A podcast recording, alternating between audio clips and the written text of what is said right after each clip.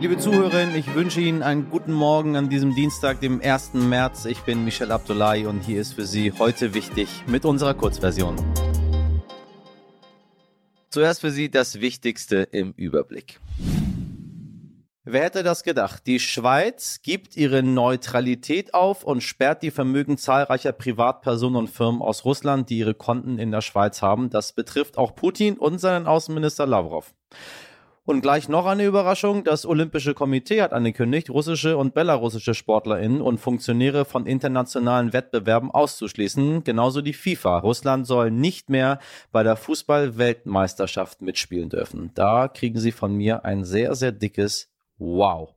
Das IOC und die FIFA sind ja eher dafür bekannt, bei genug Geld großzügig über Gewalt und Unrecht hinwegzusehen. Sie Olympischen Spiele vor anderthalb Wochen in China oder die Fußball-WM Ende des Jahres in Katar. Autokraten wie Putin zählen da ja eigentlich eher zu den besten Freunden der beiden Verbände. Ob sich IOC und FIFA tatsächlich daran erinnert haben, wofür der internationale Sport einmal stand, nämlich Völkerverständigung, oder ob finanzielle Gründe dahinter stecken, worauf ich tippen würde, es ist unklar. Aber immerhin.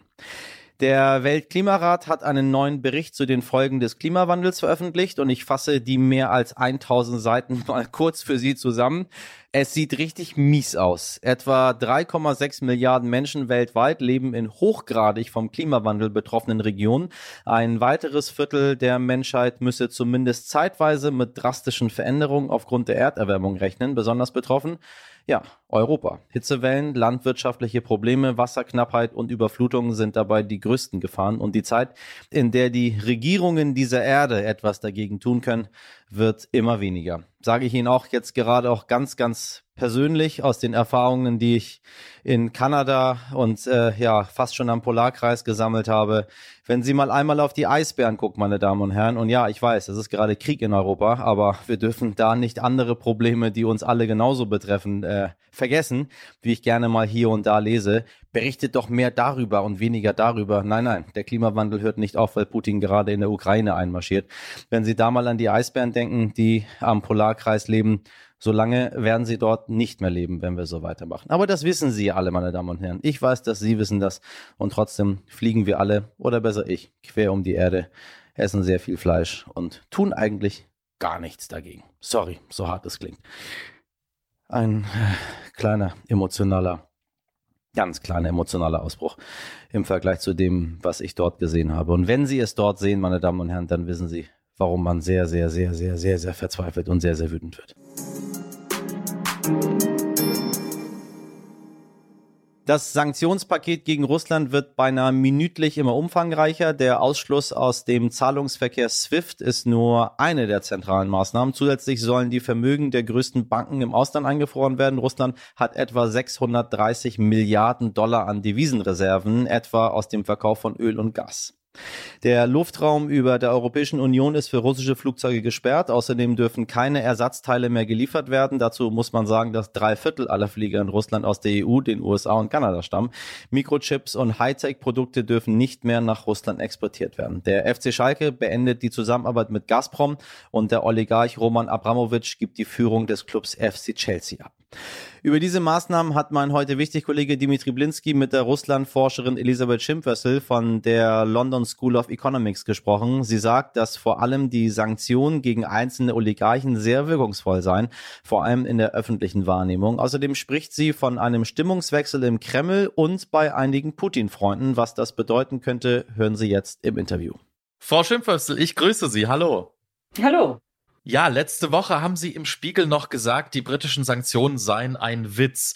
Ähm, seitdem ist wahnsinnig viel passiert. Äh, wie sehen Sie die Lage heute? Wie sehen Sie das Sanktionspaket? Wir haben jetzt auf der EU-Liste Leute wie äh, den Alisher Usmanov, der hat ähm, große Anteile hier in Großbritannien am Fußballclub Arsenal. Das tut natürlich auch hier weh. Dann haben wir den Michael Friedmann von der Alpha-Gruppe, der ist auch in London und ähm, hat sich vor ein paar Jahren hier als leicht Putin-kritisch äh, präsentiert. Äh, das äh, war nicht ganz glaubwürdig. Ist auf der EU-Liste. Piotr Aven, mit dem er gemeinsam die Alpha-Gruppe aufgebaut hat, der hat mich sehr überrascht.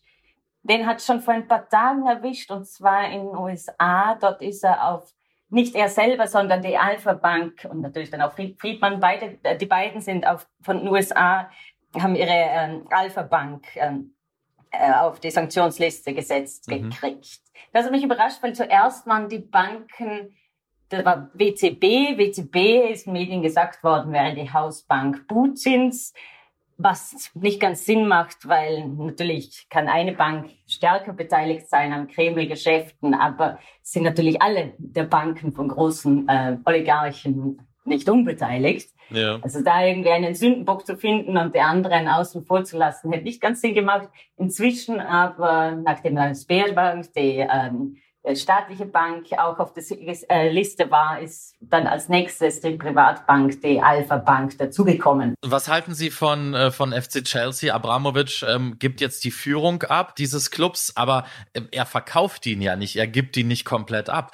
Ist das am Ende nur Augenwischerei? Ist das nur für die Medien? Ja, es war sicher in erster Linie eine symbolische Geste, aber die Geste an sich ist eine nicht so kleine Geste. Offensichtlich hat Panik gekriegt. Das heißt, äh, kurz gesagt, die Oligarchen müssen sich jetzt ein bisschen entscheiden, auf welcher Seite sie stehen?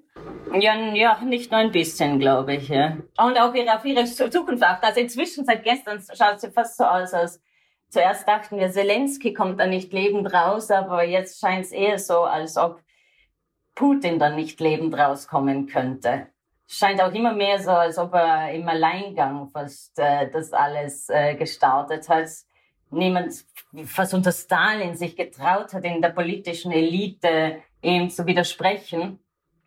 So jemand wie Lavrov zum Beispiel, der Außenminister, das ist ja ganz eine kosmopolitische Figur, der dem Sanktionen aufzudrücken, ist natürlich auch äh, schmerzhaft für ihn. Der hat seine Tochter in New York, der wollte schon längst in Pension gehen, durfte er nicht.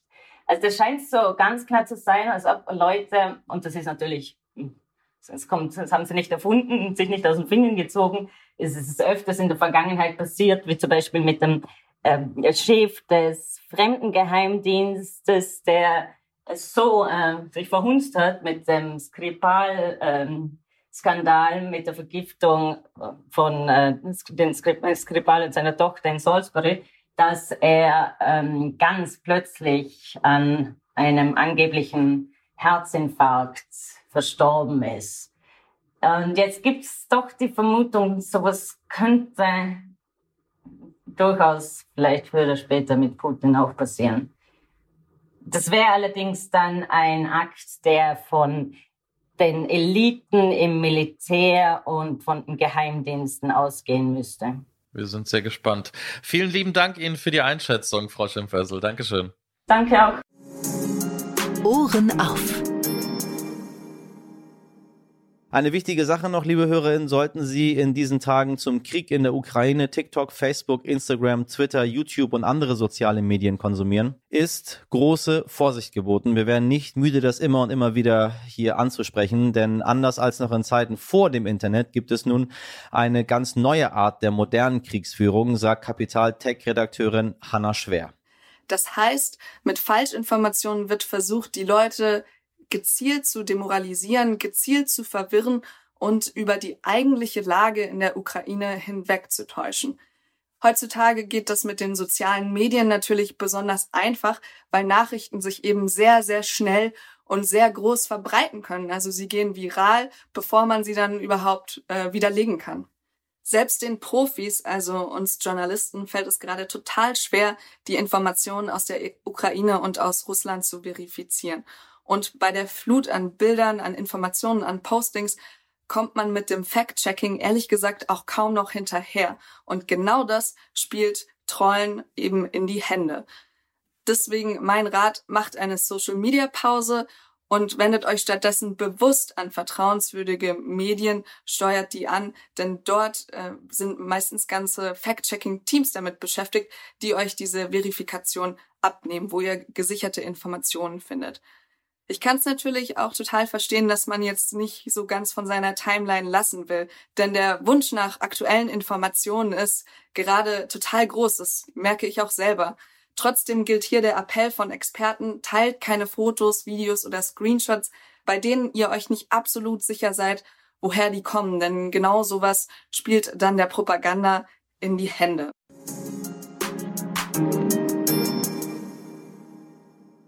Das war's für heute mit der Kurzversion. Wenn Sie noch mehr über die Auswirkungen der Sanktionen auf Russland erfahren möchten, dann hören Sie noch in unsere Langversion rein, meine Damen und Herren. Außerdem folgen Sie uns gerne, empfehlen Sie uns weiter, bewerten Sie uns, machen Sie was immer Sie möchten. Aber bleiben Sie bei uns und schreiben Sie Ihr Feedback an heute wichtig Ich wünsche Ihnen einen ruhigen Dienstag, freue mich auf Sie morgen am Mittwoch. Machen Sie was draus. Ihr Michel Abdullahi.